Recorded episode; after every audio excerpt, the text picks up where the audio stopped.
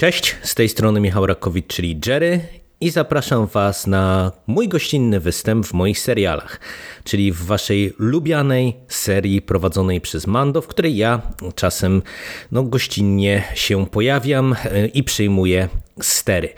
Postanowiłem tutaj tak trochę się wpakować bez pytania, dlatego że jakiś czas temu opowiadałem Wam w moich serialach o dwóch produkcjach, o Bridgertonach oraz o wspaniałej pani Maisel.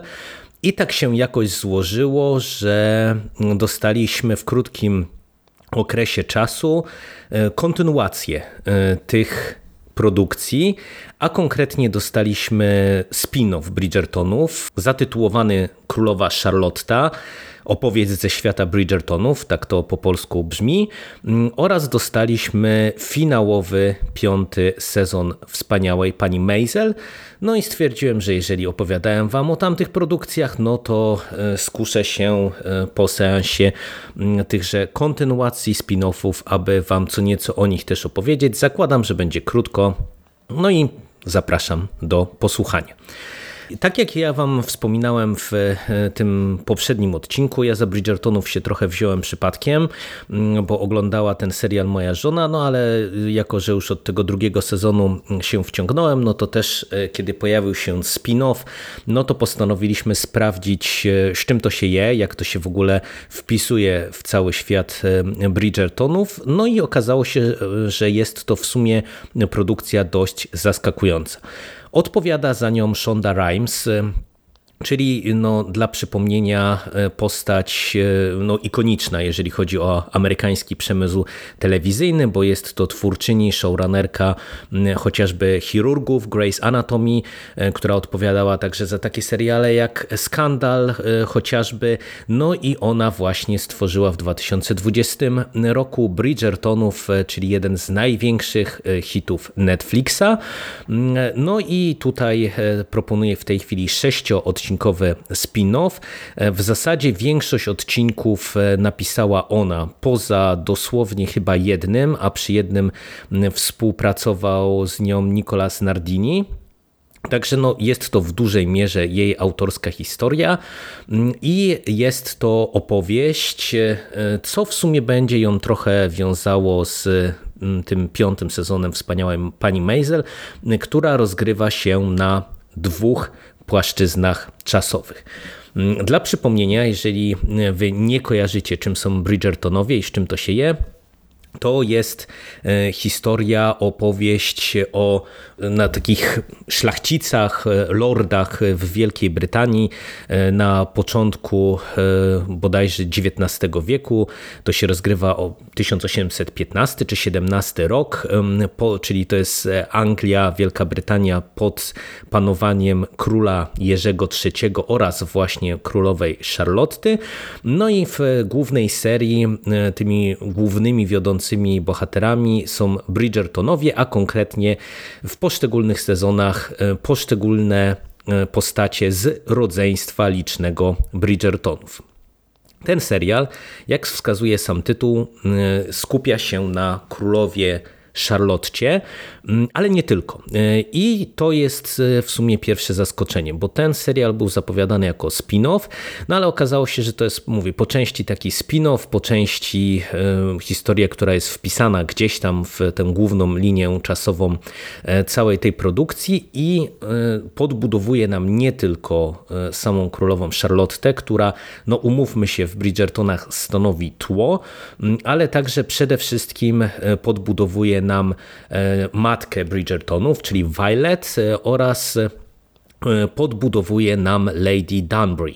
To jest ta lady, która gdzieś tam z Violet trzyma się blisko. To jest ta postać, która odpowiada za swatanie w tym okresie, kiedy się główny serial toczy. No i dlaczego mówię, że jest to pozycja zaskakująca? Po pierwsze, przez podejście. Ci, którzy oglądają Bridgertonów, Na pewno byli w pierwszej chwili zaskoczeni, że królowa Charlotta, która była postacią autentyczną, tak jak zresztą jak Jerzy III, czyli Charlotta z Mecklenburgów Strelców, bo tak bodajże ona się dokładnie nazywała, czy była tytułowana, jest w serialu bohaterką czarnoskórą i to jest ciekawie w tym serialu obudowane. Dlatego, że oczywiście kiedy to się pojawiło w serialu Netflixa, no to odezwały się tradycyjne głosy, że oczywiście Netflix to wszystko musi zrobić politycznie poprawnie, więc oczywiście najlepiej zróbmy ją czarną, niepełnosprawną lesbijką, bla bla bla bla bla, nieważne, nieważne. No i w zasadzie po prostu ta postać jest, ta aktorka jest bardzo fajna, ona w Bridgertonach w mojej opinii pełni trochę rolę komediową, bo ta królowa Charlotta to jest postać, która cały czas tam gdzieś próbuje ścigać tę naszą jedną z głównych bohaterek, która odpowiada za przecieki właśnie z wyższych sfer. No i zastanawiałem się, jak tutaj Shonda Rhimes podejdzie do niej w spin-offie. No i się okazało, że ona postanowiła pociągnąć ten wątek rasowy dalej. I tak naprawdę widzimy, kiedy matka Jerzego III wybiera mu w odległych z jego perspektywy Niemczech Charlottę na żonę i robi to w ramach czegoś, co nazywa wielkim eksperymentem.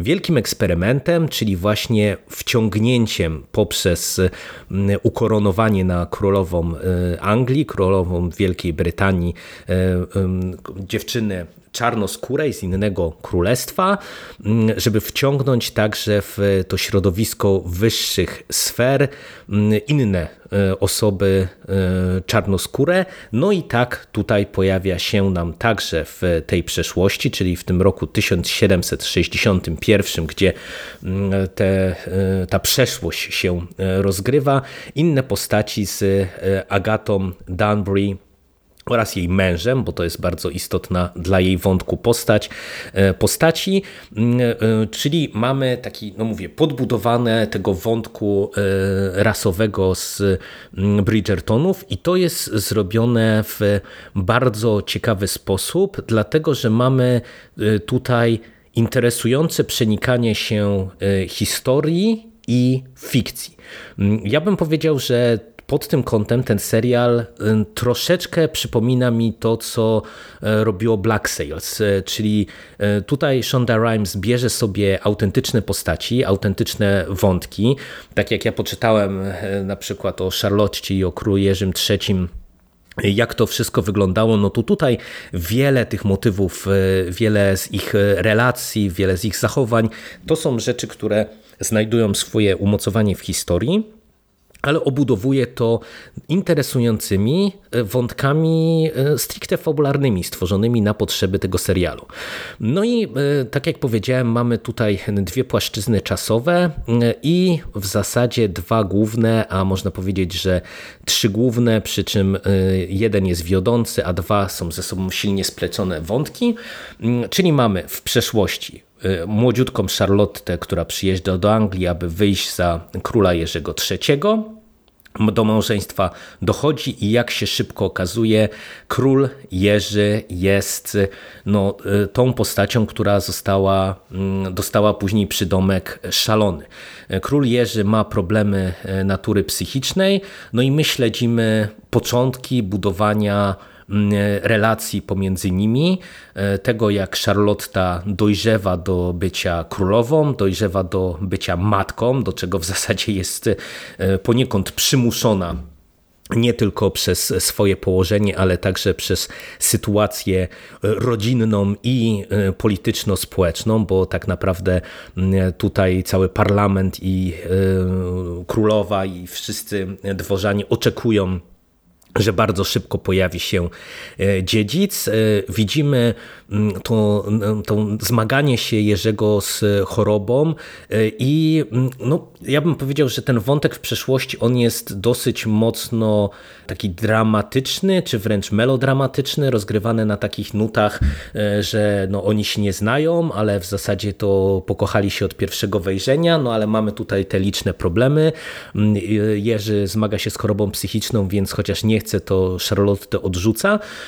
Przy czym ja wam powiem otwarcie, że to jest wątek poprowadzony zwyczajnie dobrze, dlatego że ta historia jest dosyć dramatyczna, tak to wyglądało, więc kiedy dostajemy to na ekranie, to działa, szczególnie że aktorki, aktorzy mają ze sobą fantastyczną chemię, ci wszyscy główni i to się ogląda zwyczajnie z zainteresowaniem i ten wątek z przeszłości jest nałożony na wątek z teraźniejszości, czyli widzimy królowę Charlotte już w tym 1817, kiedy ma 15 dzieci i w zasadzie nie ma dziedzica. I tutaj jest ten problem, na ile to, że ona stała się de facto pod takie usunięcie się w cień Jerzego III królową rządzącą całym imperium, na ile to jest gdzieś tam jej taka osobista,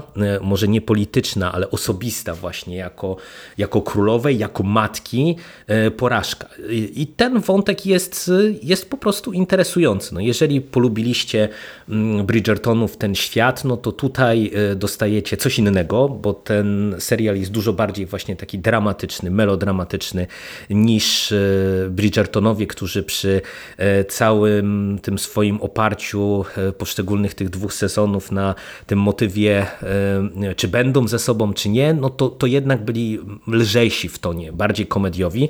Tutaj też mamy takie elementy, mamy chociażby przybocznych królowej i króla, którzy gdzieś tam są ze sobą też w dosyć interesującej relacji i oni często pełnią trochę funkcję takiego comic reliefu, ale ogólnie tutaj unosi się nad tym dosyć mocno ten wątek dramatyczny, melodramatyczny. I wspomniałem, że mamy jeszcze dwa wątki, bo mamy właśnie w przeszłości Lady Agatę ze swoim mężem, którzy w ramach tego tak zwanego właśnie wielkiego eksperymentu dostają się nagle na salony ni z tego, ni zowego, dostają ziemię, dostają zamek i tak dalej, tak dalej. I widzimy też wejście tych ludzi w kompletnie nową dla nich sytuację, a jako że na którymś etapie Agacie umiera mąż, to widzimy, jak ona jako w zasadzie ktoś, kto poniekąd wrzenił się, można powiedzieć, tutaj w rodzinę, która ni z tego, ni z owego dostąpiła bardzo wysokich zaszczytów, jak ona musi z jednej strony walczyć o to, żeby tę pozycję swoją utrzymać, jak musi lawirować pomiędzy, królową Charlottą, królową matką, różnymi innymi lordami i lady, które patrzą nieprzychylnym okiem na to, że nagle oto osoba o innym kolorze skóry wylądowała na salonach, ale musi też zawalczyć w pewien sposób o siebie, o swoją potencjalną miłość, bo jej związek z mężem do najszczęśliwszych, delikatnie rzecz ujmując, nie należy. I ten wątek Agaty z przeszłości łączy się z wątkiem Lady Violet Bridgerton, czyli matki naszego całego rodzeństwa z głównego serialu, bo widzimy, że jej rodzina, głównie jej ojciec, gdzieś tam wchodzi też w określone relacje z Lady Danbury, i to ma pewne reperkusje w przeszłości. I ja wam się przyznam, że jestem zaskoczony, bo ja nie jestem jakimś przesadnym targetem tego rodzaju produkcji. A tutaj uważam, że jeżeli polubiliście Bridgertonów, to jest serial, po który pewnie nie musicie sięgnąć, bo on działa jak taki klasyczny spin-off, czyli on po prostu podbudowuje nam pewne postacie z tego głównego serialu, nadaje nam dodatkowego kontekstu, trochę dramatycznego, trochę właśnie melodramatycznego, trochę daje nam coś, na czym można ewentualnie pewne rzeczy budować w przyszłości w głównym serialu, no ale to nie jest rzecz niezbędna do oglądania Bridgertonów. Ale jest to w mojej ocenie po prostu zwyczajnie dobra produkcja. Jeżeli właśnie lubicie dramaty historyczne, jeżeli polubiliście Bridgertonów, to śmiało po królową Charlottę sięgnijcie. To jest tylko 6 odcinków, a wydaje mi się, że jakościowo pod kątem wizualnym, aktorskim, właśnie świetnej chemii, świetnego prowadzenia tych postaci, skrzących się dialogów i skrzących dialogów, to wypada bardzo dobrze. No i oczywiście dostajemy też tutaj coś, za co ja bardzo Bridgertonów polubiłem, czyli fantastyczną ścieżkę dźwiękową i taki ten charakterystyczny dla tego serialu sznyt wizualny, przepych wizualny, no bo tak jak wspominałem tam dla przypomnienia, tutaj mamy wielokrotnie przerobione współczesne jakieś hity, nie wiem, muzyki rozrywkowej, popowej na modłę właśnie takiej muzyki klasycznej, no i wypada to świetnie. Ja narzekałem na podobny zabieg w przypadku Westworld, a tutaj no, wydaje mi się, że twórcy poradzili sobie wyśmienicie. Polecam. No i przechodzimy do finału wspaniałej pani Maisel, za którą odpowiada Amy Sherman-Palladino. No i ona odpowiada za większość z 9 odcinków, które dostajemy w tym sezonie. I no, to jest niestety, mówię niestety, bo jeżeli słuchaliście wcześniejszego odcinka, to pamiętacie, jeżeli nie, to powtórzę. Wspaniała pani Maisel to jest serial fantastyczny. Ja trochę nie rozumiem, dlaczego on, mam wrażenie, cały czas przechodzi gdzieś tam pod radarem, nie spotkał się z jakimś szerszym uznaniem, a naprawdę uważam, że to jest rewelacyjna produkcja.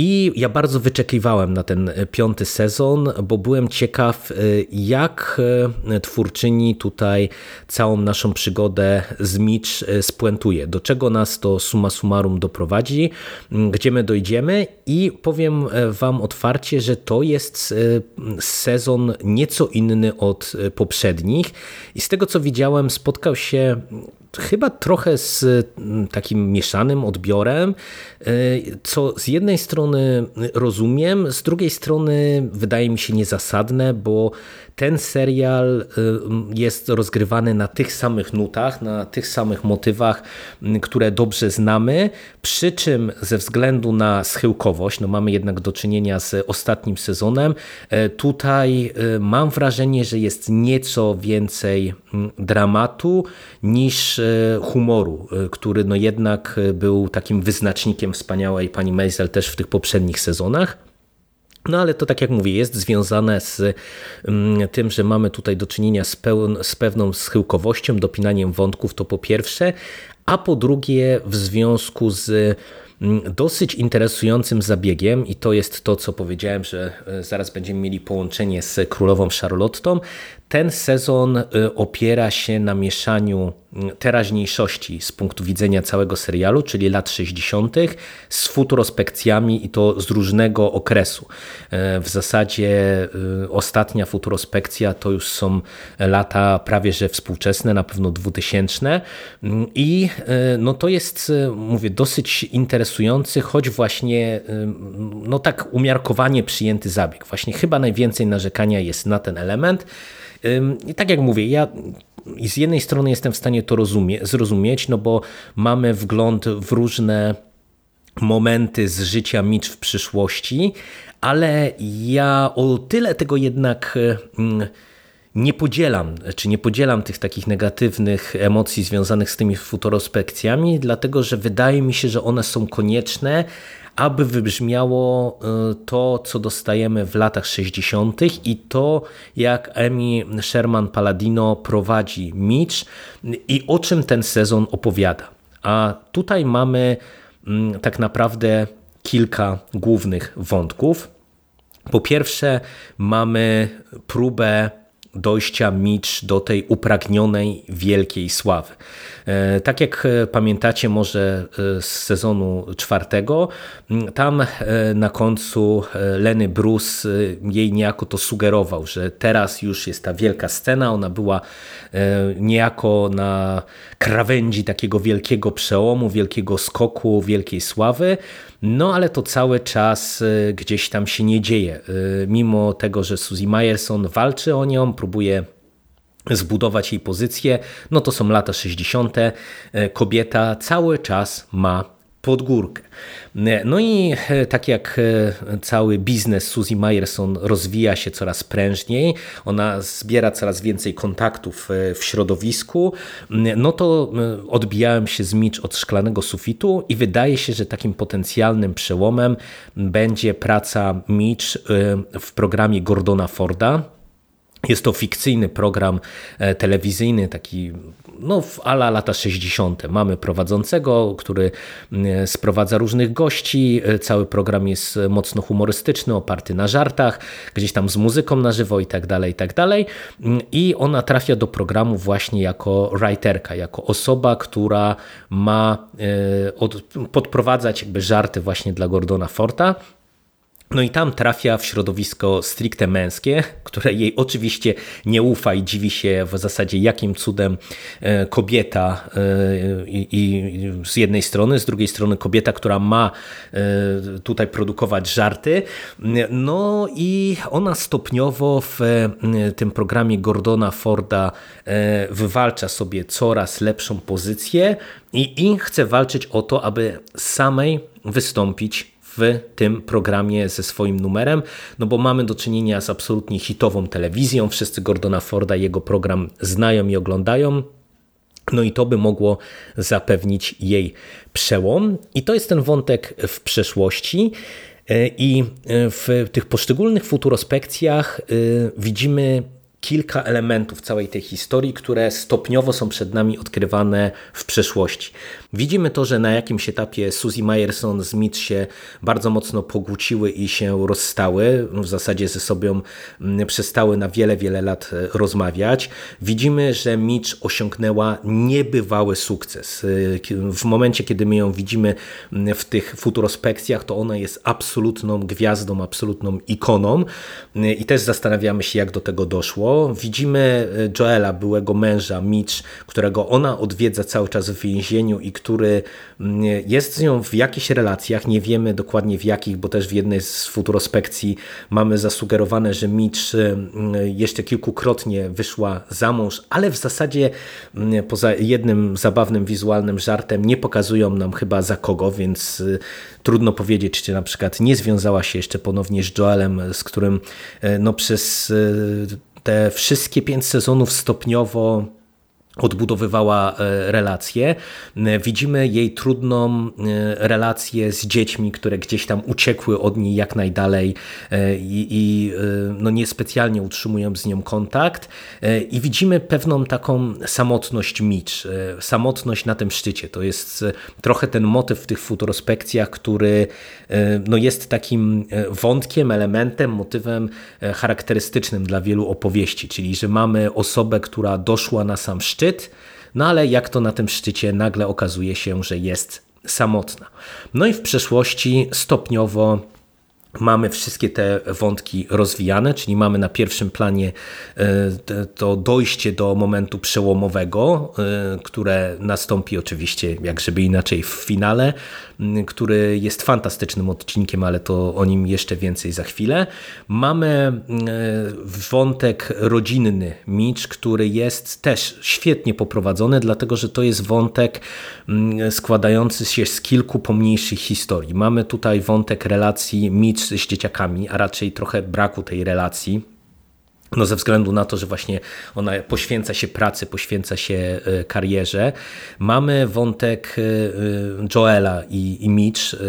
Joela, który teoretycznie miał szansę na swoje szczęście, swoje nowe życie, ale to się sypie, no i gdzieś tam zaczynają właśnie z Mitch odbudowywać swoje relacje i on dokonuje też pewnych wyborów, które no jak się później okazuje, właśnie doprowadzą go do więzienia, a które są związane właśnie bezpośrednio z Mitch. To jest też fantastyczny, bardzo ciekawy wątek, bo stawiający w nietuzinkowym i takim naprawdę interesującym świetle całą historię Suzy Myerson i jej firmy, i jej tych pomocników, takich tych wesołych pomagierów, złodziejaszków, bandytów, z którymi ona gdzieś tam się w którymś momencie zbratała.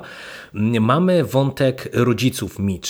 To był zawsze w tym serialu szalenie istotny wątek, no bo oni jako ta żydowska rodzina z wyższych sfer, no to cały czas mieli swoje oczekiwania, swoje pomysły, a tutaj widzimy, kiedy oni muszą się mierzyć z kilkoma no takimi dramatami z ich perspektywy, no bo nie wiem, ich gosposia wychodzi za mąż, zresztą za Polaka, dosyć śmieszno straszne sceny, bo język polski tutaj średnio wypada w tym serialu i nagle okazuje się, że muszą sami sobą się zająć. Mamy wątek związany z samą Mitch, która no coraz bardziej się usamodzielnia, no i oni muszą się gdzieś tam z tym pogodzić i pozwolić jej ostatecznie pójść na swoje. I mamy wątek relacji dziadkowie-wnukowie, czyli dzieciaki Mitch, i takie stopniowe odkrywanie rodziców tego, jak oni wpłynęli na to, kim jest Mitch, i na to, że ta ich relacja współcześnie no jest pokłosiem tak naprawdę decyzji, które oni podjęli, kiedy sama Mitch i jej brat byli malutcy. I to jest też fantastyczny odcinek. Tutaj mamy mniej niektórych elementów, które we wcześniejszych sezonach były istotne. Na przykład nie pojawia się w zasadzie Lenny Bruce, którego widzimy tylko w pierwszym i bodajże w ostatnim odcinku, w zasadzie w małym cameo. Ale to jest moim zdaniem dobry zabieg, dlatego że ta postać w zasadzie domknęła swój wątek z Mitch w mojej ocenie właśnie w finale czwartego sezonu i wydaje mi się, że gdyby Amy Sherman-Palladino próbowała go tutaj umieścić, to by było już za dużo tych grzybów w barszczu. Dobrze, że on schodzi ze sceny, tym bardziej, że mówię, kiedy powraca w finale, to ten wątek jest też bardzo interesujący, taki smutno-dramatyczny, w smutny sposób puentujący całą relację Mitch z Bruce'em. Mamy, tak jak powiedziałem, trochę mniej tego humoru, no bo w związku z tym, że tutaj Mitch jest głównie tą scenarzystką, pracuje u Gordona Forta, to mamy mniej jej występów, czyli coś, co było zawsze jakby dużym elementem składowym całego serialu. Przy czym też to nie jest nic złego, bo tutaj sporo humoru nadal mamy, różnego rodzaju sytuacji. Sherman-Palladino i jej scenarzyści, scenarzystki tutaj cały czas popisują się naprawdę wirtuazerskim prowadzeniem tej sytuacji, dlatego że no, te dialogi są żywe, skrzą się po prostu od humoru. Mamy świetne przekomarzanki pomiędzy różnymi postaciami. To wszystko, za co pokochaliśmy wspaniałą pani Maisel, tutaj także w tym sezonie znajdziecie. Tak jak zresztą i inne elementy charakterystyczne. Ja uwielbiałem i uwielbiam w tym serialu to, jak on jest energetyczny. Ten charakterystyczny sposób prowadzenia kamery, która lata wokół bohaterów, którzy tańczą wokół, nie wiem, jakiejś sytuacji. Biegają po domu, biegają po biurze, biegają wokół stolików, mają coś do załatwienia i ta kamera lata wokół nich, serwując nam różne postaci w różnych momentach danej sceny, danej sekwencji. To przy tym, jak te dialogi właśnie są żywe, jak są podawane, to po prostu daje nam ten taki charakterystyczny, fantastyczny dla tego serialu sznyt. Także, tak jak mówię, ja jestem w stanie zrozumieć, że te futurospekcje trochę może niektórych widzów, szczególnie na początku, wybijały, no bo ja też zdziwiłem się, przyznam, że na taki zabieg się twórczyni zdecydowała, ale tak jak mówię, to jest ostatni sezon, tutaj mamy dojść do konkretnego momentu w życiu Mitch i aby ostatni odcinek wybrzmiał, ten sezon musiał być tak poprowadzony, a ostatni odcinek, sam finał, jest w mojej ocenie fantastyczny. Ja oczywiście wam nie będę zdradzał, co się w nim dzieje, ale to, jak jest to podane, to jak cały ten odcinek jest rozegrany, to jak poszczególne postaci biorą udział w tym finale, no to jest wow. Chapeau bas, czapki z głów, no twórczyni tutaj spuentowała tę historię po prostu najlepiej jak można było. I co ciekawe, chociaż może to nie powinno mnie i widzów, którzy z tym serialem byli od początku, dziwić, całość jest utrzymana w tym takim słodko-gorzkim tonie, co jest interesujące i wydaje mi się, że też jest zwyczajnie dobre, że to jest dobre posunięcie, że tutaj nie mamy takiego, wiecie, stricte happy endu, tylko mamy ten finał w odcieniach szarości i tak naprawdę możemy się zastanawiać, czy decyzje, które poszczególne postaci podjęły, czy one były dla nich szczęśliwe, zasadne, czy moment, w którym widzimy poszczególnych bohaterów w finale, to jest to, o co one walczyły. Bardzo interesująco jest to poprowadzone, no i przede wszystkim to jest naprawdę doskonała puenta dla samej Midge Maisel. Naprawdę fantastyczny odcinek, no i doskonały serial. On już jest w tej chwili zakończony. Jeżeli jakimś cudem nie słuchacie o 5. sezonie, a jeszcze za tę produkcję się żeście nie wzięli, to polecam, bo po prostu zwyczajnie warto i uważam, że to jest bezapelacyjnie jeden z najlepszych seriali, które ja widziałem w ostatnich latach. I cóż, ode mnie na dzisiaj to by było wszystko. Dziękuję i do usłyszenia w przyszłości. Cześć!